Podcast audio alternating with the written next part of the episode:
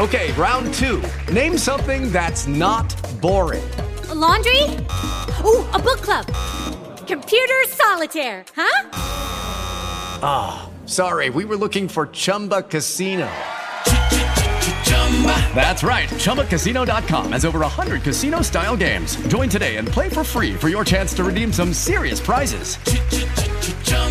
ChumbaCasino.com. No purchase necessary. Full prohibited by law. 18 plus terms and conditions apply. See website for details. Judy was boring. Hello. Then Judy discovered ChumbaCasino.com. It's my little escape. Now Judy's the life of the party. Oh, baby. Mama's bringing home the bacon. Whoa. Take it easy, Judy. The Chumba life is for everybody. So go to ChumbaCasino.com and play over 100 casino style games. Join today and play for free for your chance to redeem some serious prizes. ChumbaCasino.com. No purchase necessary. Void where prohibited by law. 18 plus terms and conditions apply. See website for details.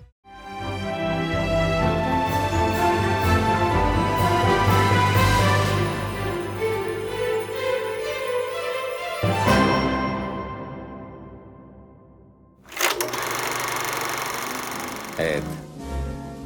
Sì.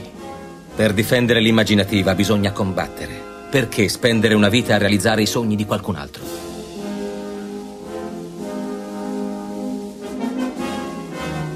Grazie. Perché spendere una vita intera per realizzare i sogni di qualcun altro? Direi che non c'è miglior modo per iniziare questa puntata dei Magnifici 7, vero Simone? Sono pienamente d'accordo, Beppe, perché? Soprattutto perché c'è a dirlo è Orson Welles. Perché? Perché oggi, nei Magnifici 7, io, Giuseppe Paterno Raddusa e Simone Spoladori raccontiamo nelle grandi settimane del cinema un avvenimento importante, ovvero l'uscita nelle sale statunitensi di Ed Wood di Tim Burton, esattamente il 28 settembre del 1994. Esatto, nella clip che avete appena sentito Interloquiscono Orson Welles, il più grande regista della storia del cinema per molti, e Ed, Ed Wood, Wood, il peggior regista della storia del cinema in questo incontro. Sì, eh, voi non potete vederlo, ma effettivamente Beppe commenta il peggior regista della storia del cinema con una faccia perplessa. Nel senso che c'è di peggio. C'è ovviamente. di peggio, allora possiamo dire forse il più famoso tra i peggiori registi della storia del cinema. Sì, anche il più sfortunato perché chi conosce la storia di Ed Wood sa che non ha avuto una vita particolarmente felice, è una persona estremamente ambiziosa, una persona alla quale il nostro Simone è particolarmente legata perché su questo personaggio e sul film eh, realizzato da Tim Burton, sulla biopic realizzata da Tim Burton, Simone si è speso particolarmente, giusto? Sì, mi sono, mi sono speso particolarmente su Tim Burton perché nel 2010 ha visto la luce un mio libro che peraltro eh, non, non, è più in, eh, in, ehm, in produzione però potete comprare le copie residue. Dovete comprare le copie residue. Vi supplico di comprare le copie residue del mio libro. Che eh, fare fuori insomma, gli avanzi di magazzino. Vi prego. Contattateci in privato e avrete tutte le informazioni necessarie. esatto. Allora, torniamo a parlare del film. Torniamo, torniamo a parlare, del, film. del, film. un film di cui avevo, lo ammetto, poca memoria perché lo vidi per la prima volta nel 2003 una VHS del 2003, un film forse tra i più interessanti della carriera di Tim Burton, un regista che per quanto mi riguarda ho sempre apprezzato particolarmente perché nel corso degli anni ha eh, diciamo definito dei, dei, momenti importanti secondo me nella storia del cinema americano di intrattenimento. Voglio dire forse anche fuori luogo citare titoli come Edward Mani di Forbice come Big Fish come Il mistero di Sleepy Hollow come i due Batman una persona che ha lavorato sull'immaginario, sul suo immaginario in modo da arrivare al pubblico nella maniera più interessante, per alcuni forse troppo diciamo bizzarra, ma forse è un, un aggettivo troppo riduttivo e anche limitante nei confronti appunto della sua visione del cinema.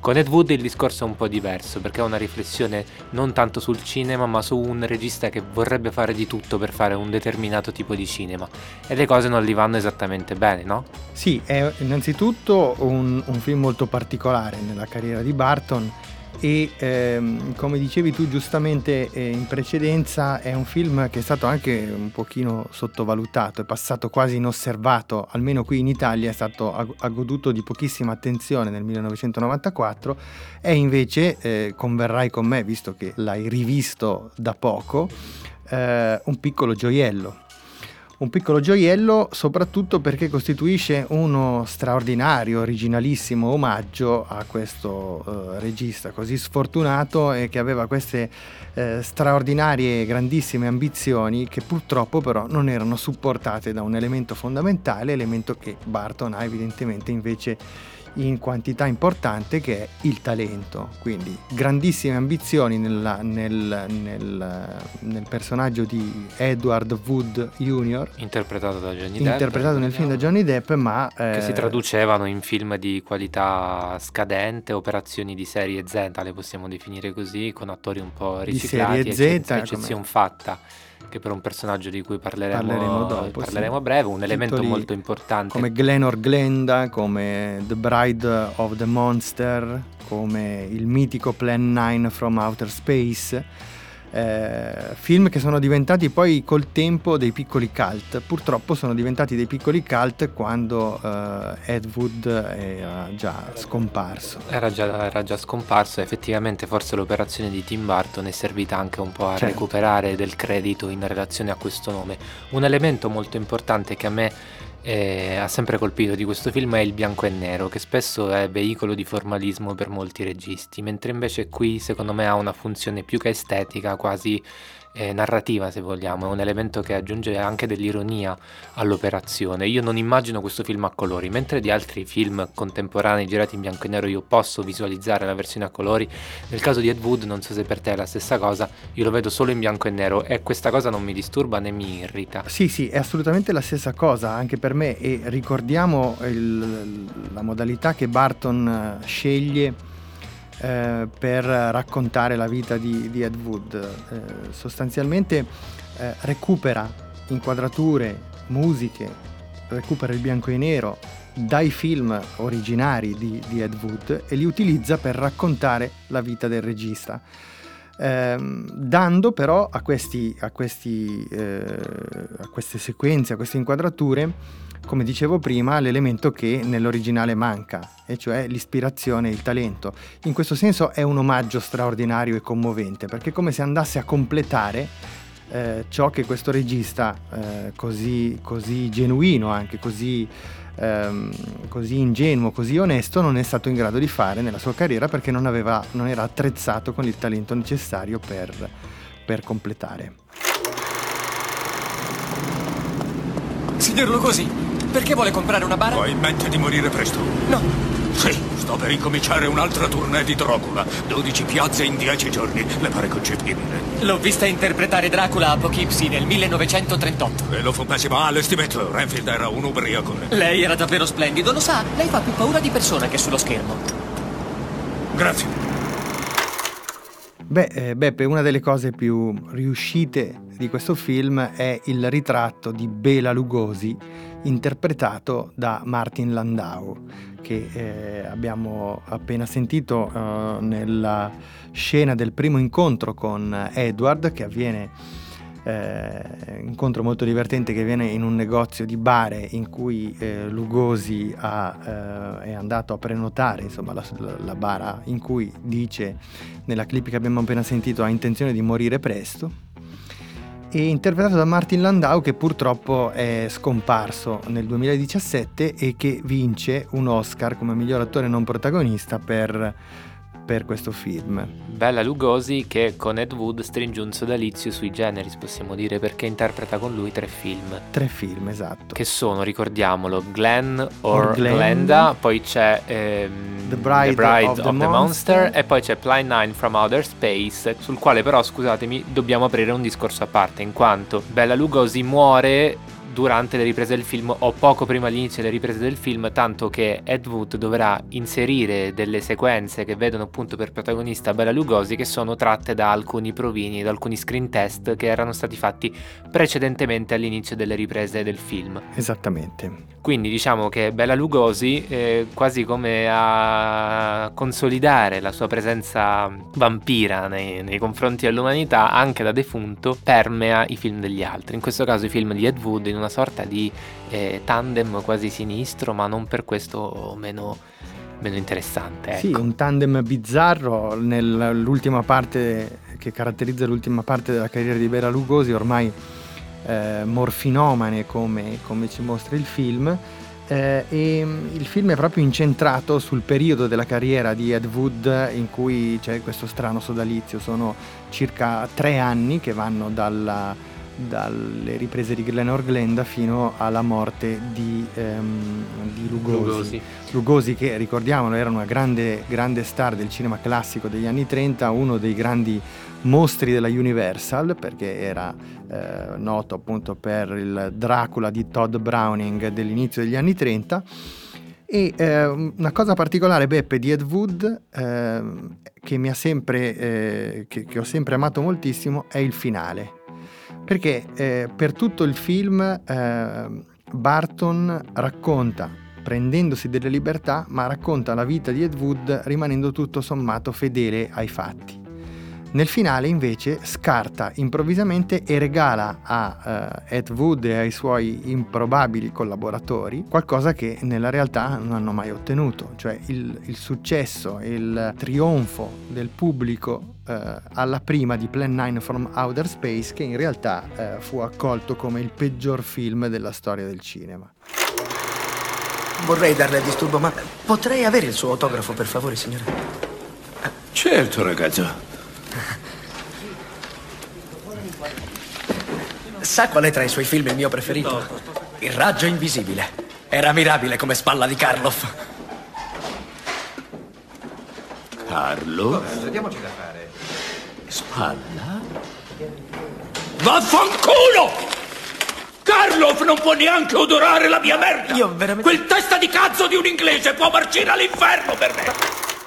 Ecco, la rivalità tra Lugosi e Karloff eh, nasce da quel contesto di cui parlavo prima dei mostri Universal degli anni 30. Uno interpreta Dracula, come detto prima, eh, cioè Lugosi, l'altro, Karloff, è invece l'interprete di Frankenstein di James Whale, parte che era stata originariamente offerta a Lugosi e che Lugosi rifiuta e questo genera delle recriminazioni e, e, è alla base della rivalità tra i due divi. E beh Simo, le grandi faide riguardano anche i grandi mostri del cinema. Senti, per parlare di Tim Burton c'è con noi un ospite, Massimiliano Spanu, docente eh, al DISU di Trieste, Dipartimento Studi Umanistici e docente anche di teorie e tecniche del linguaggio cinematografico al DAMS di Gorizia. Ciao Massimiliano!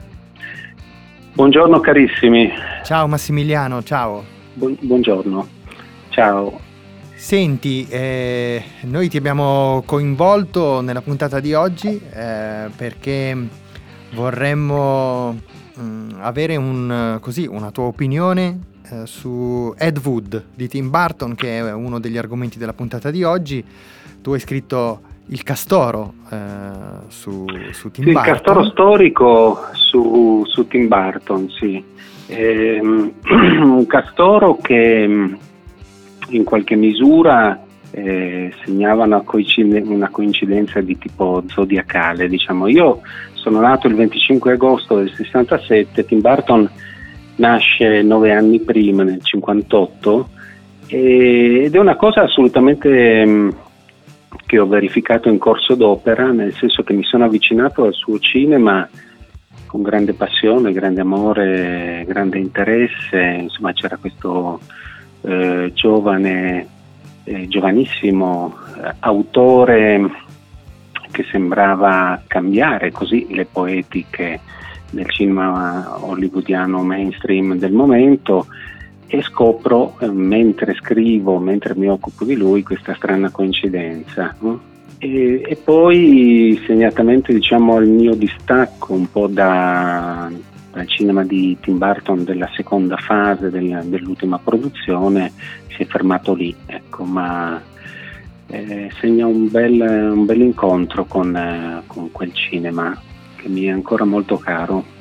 Ecco, quindi eh, un bel incontro con la produzione di Tim Burton eh, della prima parte della carriera del regista americano, nella quale c'è questo oggetto un po' particolare che è Ed Wood che eh, a prima vista per certi aspetti sembra così un po' diverso dagli altri film di quella, di quella prima parte della, della, sua filmografia e che anche in Italia eh, è passato diciamo un po', un po' eh, in secondo piano. Sì, eh, sì, è sottostimato forse, nel senso che il film, così eh, sapendo anche dell'incontro con voi, eh, sono andato a rivedermelo proprio ieri sera. Dopo parecchio tempo devo dire che non lo, non lo rivedevo, passa raramente un film ritenuto minore, minore o comunque sì. non perfettamente in linea con quella che è la vulgata diciamo, della poetica bartoniana, no? Eh, che solitamente si ascrive diciamo, a dei registri un momentino più gotici, un momentino più così weird. Invece qui abbiamo un omaggio a un cinema sconfitto e poetico nella sua follia, che è quello naturalmente di Ed Wood, il peggior regista di tutti i tempi, no? come si diceva allora. E, e naturalmente mh, abbiamo un film che riesce nella magia di mettere tutto assieme, insomma. Eh, c'è un film molto delicato e nel contempo un film autentico, originale, sincero, insomma, che, che mette assieme l'estetica povera e, e diciamo anche eh, laterale, insomma, di quei film di serie B, di serie C, Z, come, come volete con le grandi raffinatezze del, del ripensamento insomma, degli anni di Barton, eh, un bianco e nero pulitissimo con un grandissimo attore che è Martin Landau, eh, ma non solo lui, ecco. No. Sì, sì, mi pare che, che funzionino tutti, tutti, da Sara Jessica Parker a ovviamente Johnny Depp a Bill Murray eh, a... sì, con, con, questi cadeau fantastici Lisa perfetti, ad esempio Vincent D'Onofrio no? esatto. questa apparizione nei panni di Orson Welles così a dettare la linea sulla, a, al giovane eh, scalcagnato regista eh, interpretato da Depp ehm, che peraltro correggetemi sì, che a momenti sembra proprio Wells, insomma. Eh, però correggetemi, credo che Tim Burton non, non, sia rimasto troppo soddisfatto dalla performance di Vincent D'Onofrio, tanto che Vincent D'Onofrio è ridoppiato nella versione originale del film, perché proprio Tim Burton pare sì. non...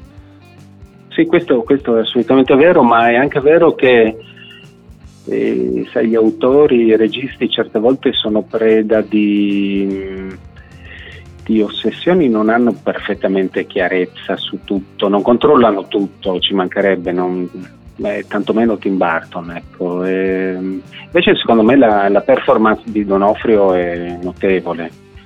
Ma insomma questo è il film de, del premio Oscar come miglior attore non protagonista Martin Landau, cioè una, una performance attoriale incredibile. Senti, eh, noi volevamo chiederti anche una cosa su, um, su Tim Burton che esula da questo film che riguarda un po' più che altro il tuo rapporto con, eh, con questo autore che eh, hai confessato, hai detto, hai ammesso che eh, da un certo punto in avanti della, della sua produzione in un certo senso ha smesso di interessarti ed è una, sì. una, prospettiva che io assolutamente condivido. Eh, eh, Beh, d'altra parte anche tu sei stato un notevole esperto di, di Tim Burton. Sì, insomma, anch'io ho, ho, ho, ho scritto ho scritto di, di, Barton, anch'io condivido con te il grande amore per la sua filmografia. Siete rivali come Karloff eh, e Lugosi anche voi oppure no, siete no. più tranquilli? No, no, noi siamo okay. amici.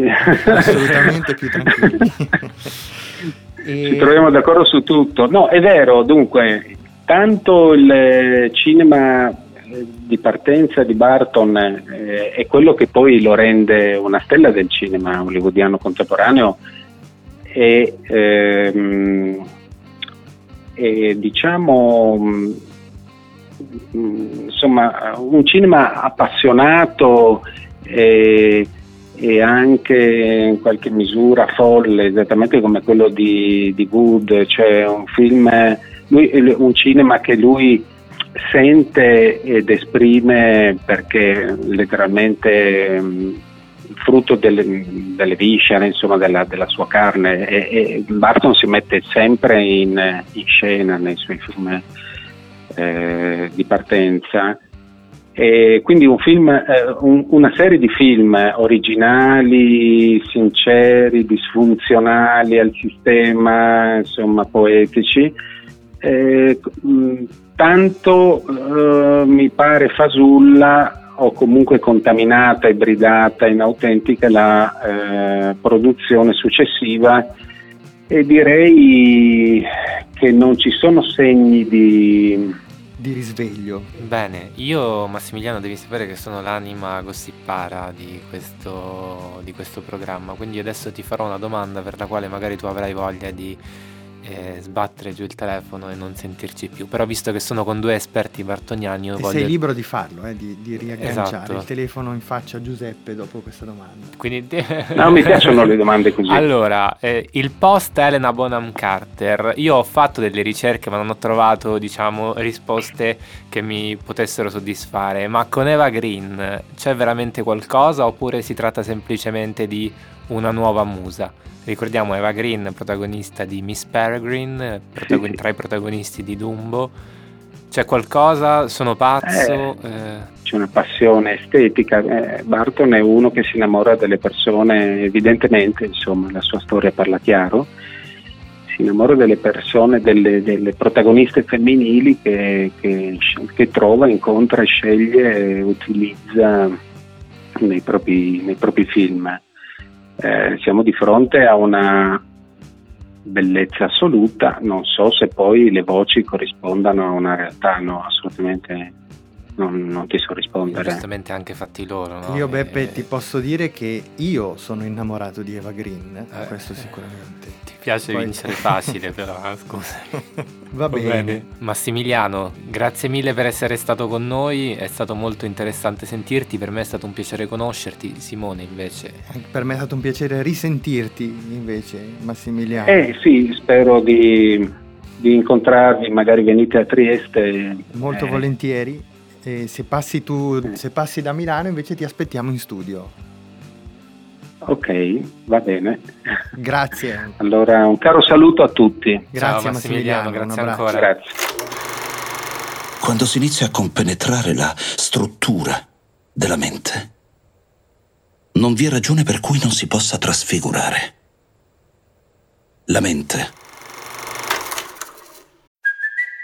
it's Kaylee Cuoco for Priceline. Ready to go to your happy place for a happy price? Well, why didn't you say so? Just download the Priceline app right now and save up to 60% on hotels. So, whether it's Cousin Kevin's Kazoo concert in Kansas City, go Kevin, or Becky's Bachelorette Bash in Bermuda, you never have to miss a trip ever again. So, download the Priceline app today. Your savings are waiting. Go to your happy place for a happy price. Go to your happy price, Priceline. Simone, la tua mente si può ricostruire? No, la mia mente non si può ricostruire. E la tua? Neppure la mia, non per questo siamo qui ai Magnifici 7 per parlare di Maniac, la nuova serie, anzi la miniserie televisiva del 2018, creata e diretta da Kari Joji Fukunaga. Ti ho, per- visto, ti ho visto provato da questa pronuncia. Sì, perché per me era solo Kari Fukunaga, adesso c'è anche il Joji da mettere, io lo metto per, per correttezza. Maniac, Netflix. Okay, round two. Name something that's not boring. A laundry? Ooh, a book club. Computer solitaire, huh? Ah, sorry, we were looking for Chumba Casino. That's right. ChumbaCasino.com has over 100 casino style games. Join today and play for free for your chance to redeem some serious prizes. ChumbaCasino.com. No purchase necessary. Void where prohibited by law. 18 plus terms and conditions apply. See website for details. disponibile online. Raccontiamo qualcosa. Sì, ehm, raccontiamo il nostro parere, Beppe, perché il nostro parere è ancora una volta discordante.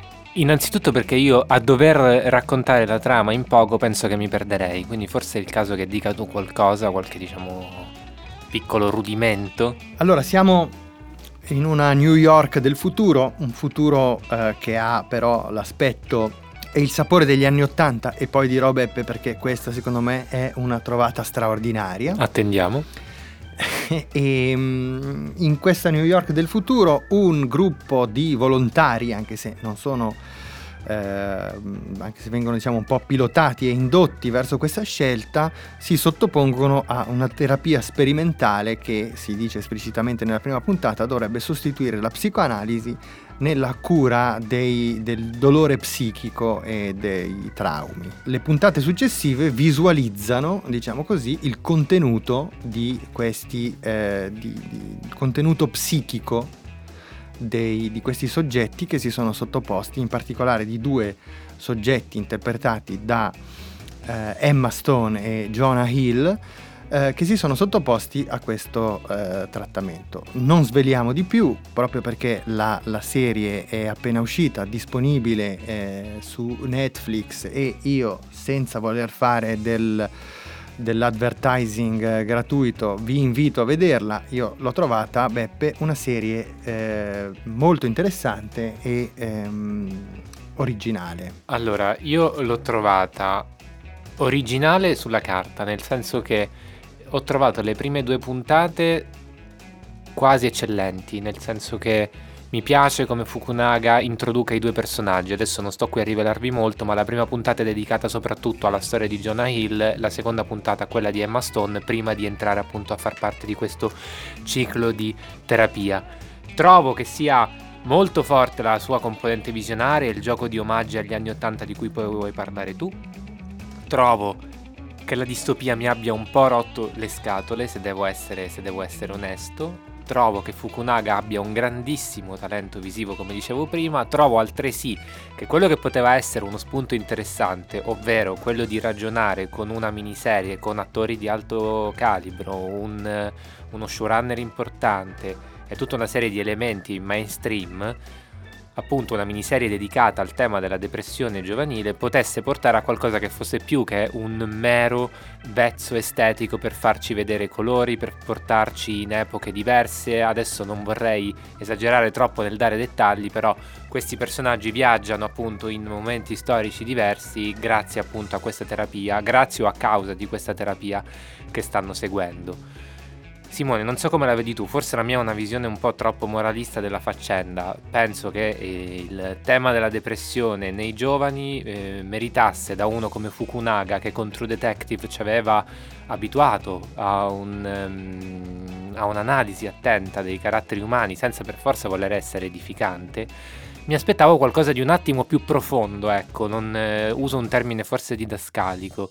Eh, però credo che al di là del, delle ambizioni, al di là di questa forza visionaria molto forte, al di là del coraggio, del, del voler usare, eh, diciamo anche che le puntate hanno una durata differente l'una dall'altra, c'è questa elasticità nel, nel gestire i tempi di, di ogni episodio. Ecco, trovo che poi alla fine quello che manchi sia lo spessore. Ma io eh, non sono d'accordo su questo, Beppe. Soprattutto non sono d'accordo sulla prima parte del tuo discorso che riguarda, diciamo così, la distopia. Io ehm, ho trovato anzi molto interessante il fatto che una serie che tratta eh, il trauma e quindi parla di qualcosa che eh, è radicato nel passato, eh, sia eh, ambientata in una sorta di retrofuturo. E ho trovato particolarmente forte, addirittura secondo me finisce per assumere un significato quasi politico, il fatto che questo retrofuturo sia collocato negli anni Ottanta, come a dirci che forse l'origine, però qui mi avventuro io in una lettura che probabilmente va anche un po' al di là del lecito, ma ehm, come a dirci che la radice di un trauma collettivo va forse cercata negli anni Ottanta. Credo che eh, la figura di Donald Trump sia la dimostrazione più evidente che in un certo senso il, il rimosso si sta ripresentando, perché Donald Trump è una delle, delle icone degli anni Ottanta. Eh, e io credo che, senza volermi spingere troppo in là con l'interpretazione, ma che questa serie in un certo senso parli proprio di questo, cioè parli di come collettivamente eh, siamo in un momento in cui si sta ripresentando quel tipo di trauma, quel tipo di immaginario, quel tipo di scenario. Sono malato e non mi importa. Quale parte di te stessa sta mostrando questa sperimentazione? Sono in terapia ora? Non sei in terapia. Questa è scienza.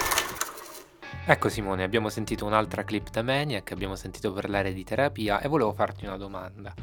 Nel senso, mentre vedevo la serie eh, mi sono venuti in mente, devo essere sincero, alcuni collegamenti con il cinema di di Michel Gondry con uh, Eternal Sunshine of the Spotless Mind, ma anche con le operazioni di Spike Jonze e Charlie Kaufman insieme, dal ladro di orchidee a, t- tanti altri, a essere John Malkovich, a queste operazioni di cinema americano per il uh, grande pubblico, oddio non so se essere John Malkovich sia proprio per il grande pubblico, ma comunque di cinema americano mainstream che si sono dedicate a perlustrare i labirinti della mente con grandi divi protagonisti, con budget anche di, di discreto, esatto, di, di discreto livello.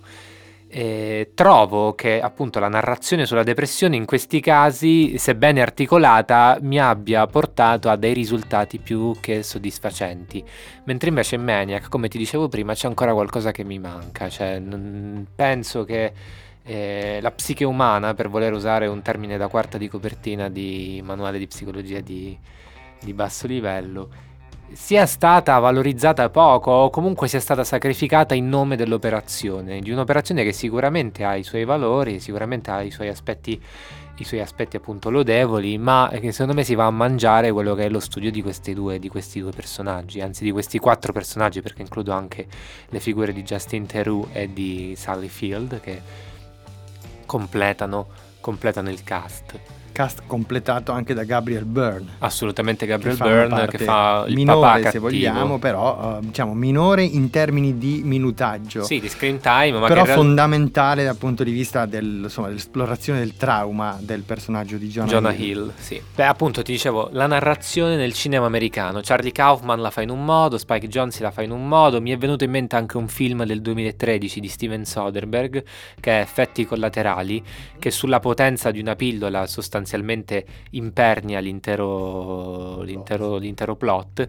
E poi c'è Maniac, cioè nel senso grandi autori, grandi nomi. Personalmente non ritengo Fukunaga al pari di Kaufman, Soderbergh e Jonsi e compagnia cantante. Però ho, ho, penso che da quel punto di vista la, la, la faccenda sia perlustrata in maniera più interessante. Tu però non sei d'accordo.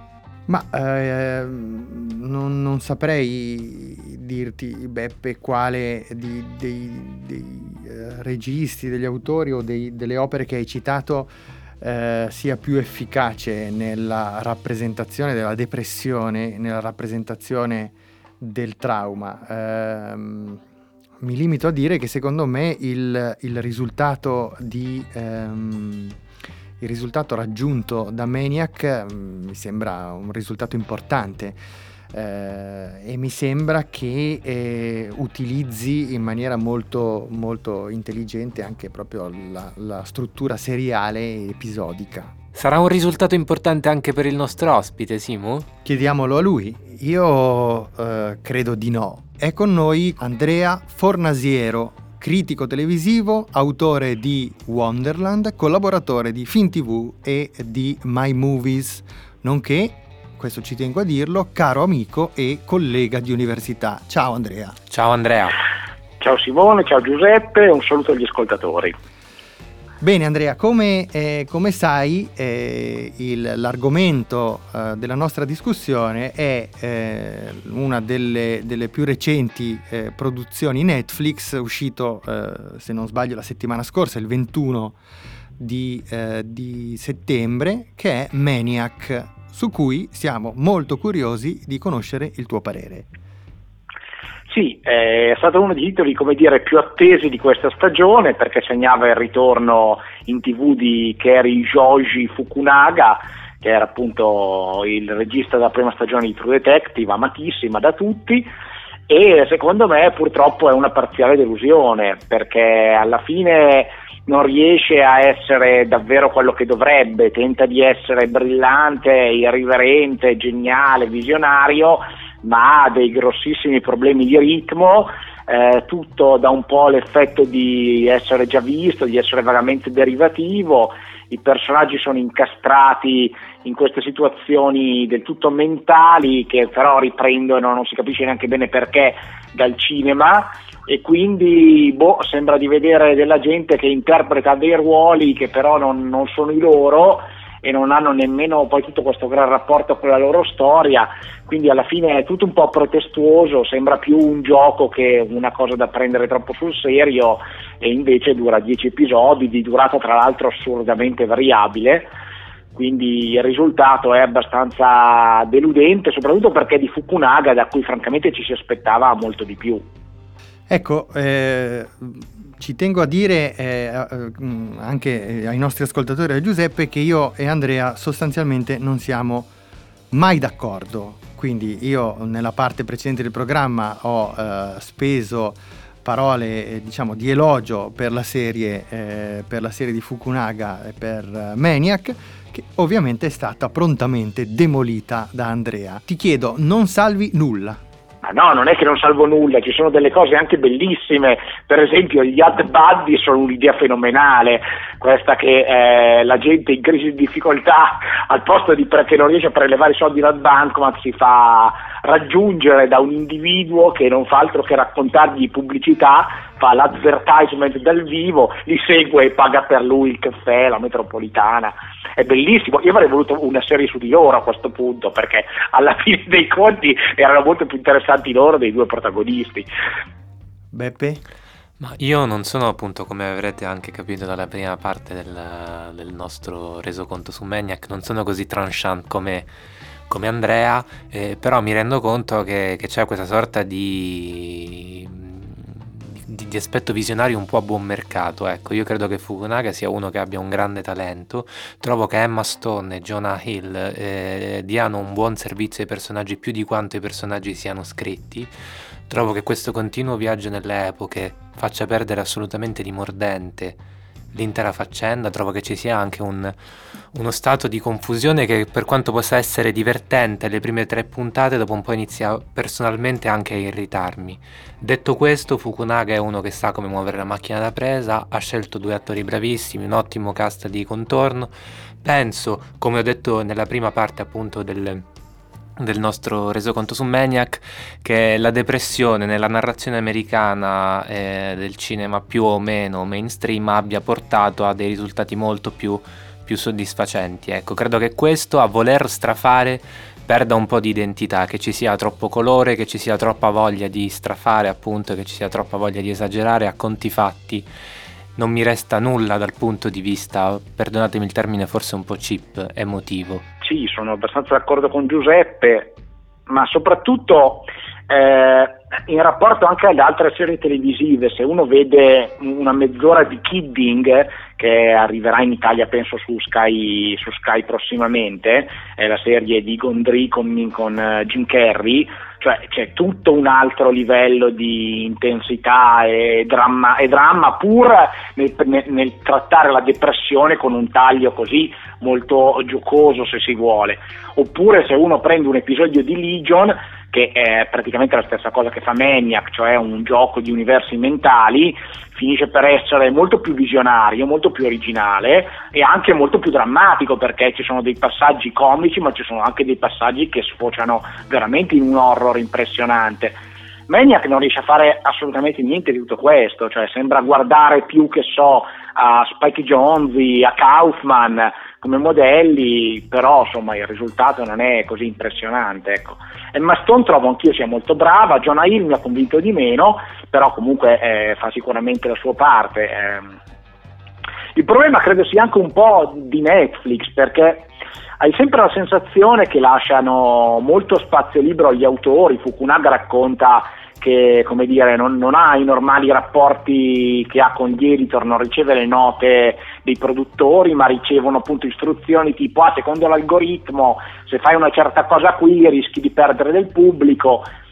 Cioè, non lo so, lui dice che in questo modo praticamente non, non c'è una normale conversazione con i produttori perché l'algoritmo ovviamente ha sempre ragione e quindi se bisogna fare una scelta che va in una direzione diversa è un rischio creativo e una roba del genere. Però insomma il risultato a me sembra che sia poco controllato e lo dimostrano anche le durate, cioè non, non, si capisce neanche se è una durata da dramma o da comedy, perché ci sono episodi che sono sotto la mezz'ora, altri che sono quasi di 50 minuti E tutto questo a che però? Eh, dà proprio l'idea di, di, un, di un prodotto, cioè non è che sia necessario che la durata sia stabile, però manca proprio un'identità di formato e la libertà che ne consegue secondo me non, non, non ripaga quantomeno non ripaga in questo caso perché poi appunto non, non capisci mai che tono abbia e, e, ha, e, e, ha, episodi che spesso si trascinano comunque nonostante la durata sia così appunto tagliata sulla singola puntata, eh, la singola puntata rischia spesso di risultare troppo lunga, soprattutto le prime. Quindi, boh, non, sono molto perplesso dal modo di lavorare di Netflix e in fin dei conti non sarà un caso che anche questa è una delusione che arriva su Netflix. Ne abbiamo avute diverse nel corso di quest'anno e dell'anno scorso.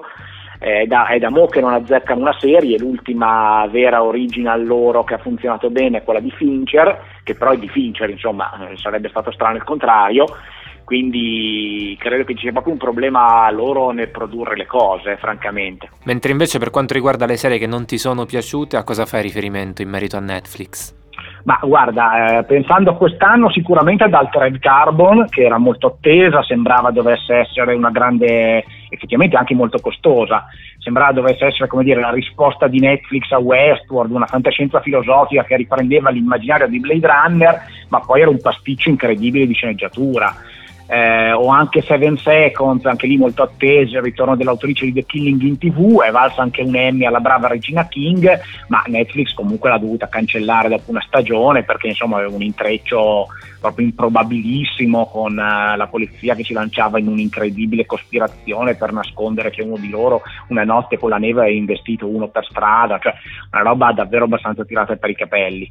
Quindi sì, cioè ne hanno sbagliate diverse, ma se uno ripensa anche a quell'altra con la ragazza che si lanciava nella moda e poi appunto non è andata da nessuna parte, l'hanno cancellata nel giro di due giorni, insomma ce ne sono state diverse problematiche. E, senti Andrea, invece volevo chiederti a proposito di Netflix, eh, se mh, mm, volevo, mi, mi, incuriosiva sapere qual è tuo, la tua opinione sulla polemica legata invece a Netflix come eh, distributore, produttore distributore di film, alla presenza dei film targati Netflix eh, nei festival. Qual è la tua opinione? Guarda, volentieri.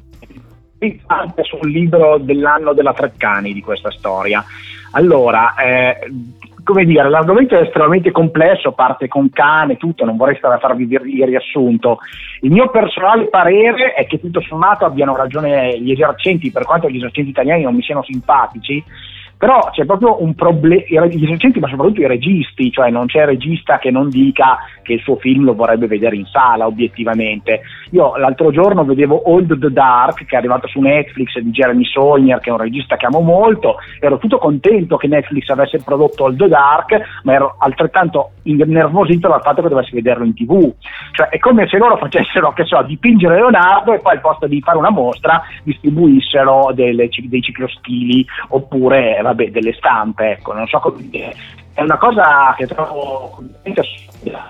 Che tra l'altro fanno solo loro, perché poi appunto si tende spesso negli articoli, diciamo, ah, gli streaming, Netflix e Amazon, ma in realtà lo fa Netflix, Amazon non lo fa, lo fa proprio solo, lo fa proprio solo loro, perché hanno questa idea di, come dire, essere dirompenti sul mercato delle sale, e tra l'altro anche dei film di Venezia, no? alcuni dovrebbero arrivare effettivamente anche in sala, ma bisognerà vedere come.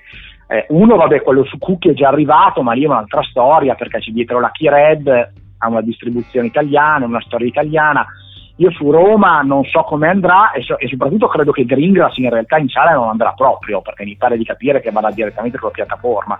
Quindi insomma mh, mm, rimane molto discutibile secondo me. Io credo che alcuni registi, che i registi in realtà non sapessero esattamente a cosa andavano incontro perché insomma è una polemica che abbiamo visto eh, come dire, muoversi negli anni. Loro, io credo che Quaron sperasse che il suo film potesse andare a Cannes francamente Invece appunto eh, con Cannes le cose sono andate così, con le distribuzioni in Francia è una battaglia del tutto persa in questo momento, con le distribuzioni negli altri paesi rimane da vedere, però per esempio Greengrass dubito fortemente che in Italia uscirà, anche se avevano detto che i film candidati al Leone poi sarebbero usciti. Quindi eh, è una situazione difficile che finisce per essere abbastanza controproducente. Allora Beppe, salutiamo Andrea. Sì, Andrea, grazie. eh, speravamo di coinvolgerti su qualcosa che, che, diciamo ti, ti- ti potesse piacere di più. eh, però va bene, va bene così, siamo Sì, felicissimi. ci saranno altre occasioni per voi che ti dica. Sì, sì, molto volentieri sarai ancora nostro ospite de- qui ai Magnifici 7 con, eh, per parlare di qualche cosa che ti avrà entusiasmato. prometto. E ricordiamo che Wonderland, di cui appunto Andrea è autore, andrà in onda su Rai 4 a partire dal 5 ottobre. Grazie Andrea. Grazie a voi, buona, buona giornata. Bene, abbiamo parlato di Ed Wood, di registi peggiori del- della storia del cinema, abbiamo parlato di psicopatici, abbiamo parlato di Maniac, abbiamo parlato con Massimiliano Spano e Andrea Fornasiero. Simo, direi... Basta. Direi basta. non Basta per stasera, per oggi, per questa settimana. Basta così. Ci vediamo la settimana prossima, Beppe. Parleremo di che cosa? Black Clansman di Spike Lee. Bello. È di 007, però non vi riveliamo di più perché qui appunto viaggiamo nel passato per una grande ricorrenza che riguarda l'agente segreto più famoso di sempre. Bene, grazie. Ciao a tutti. Ciao.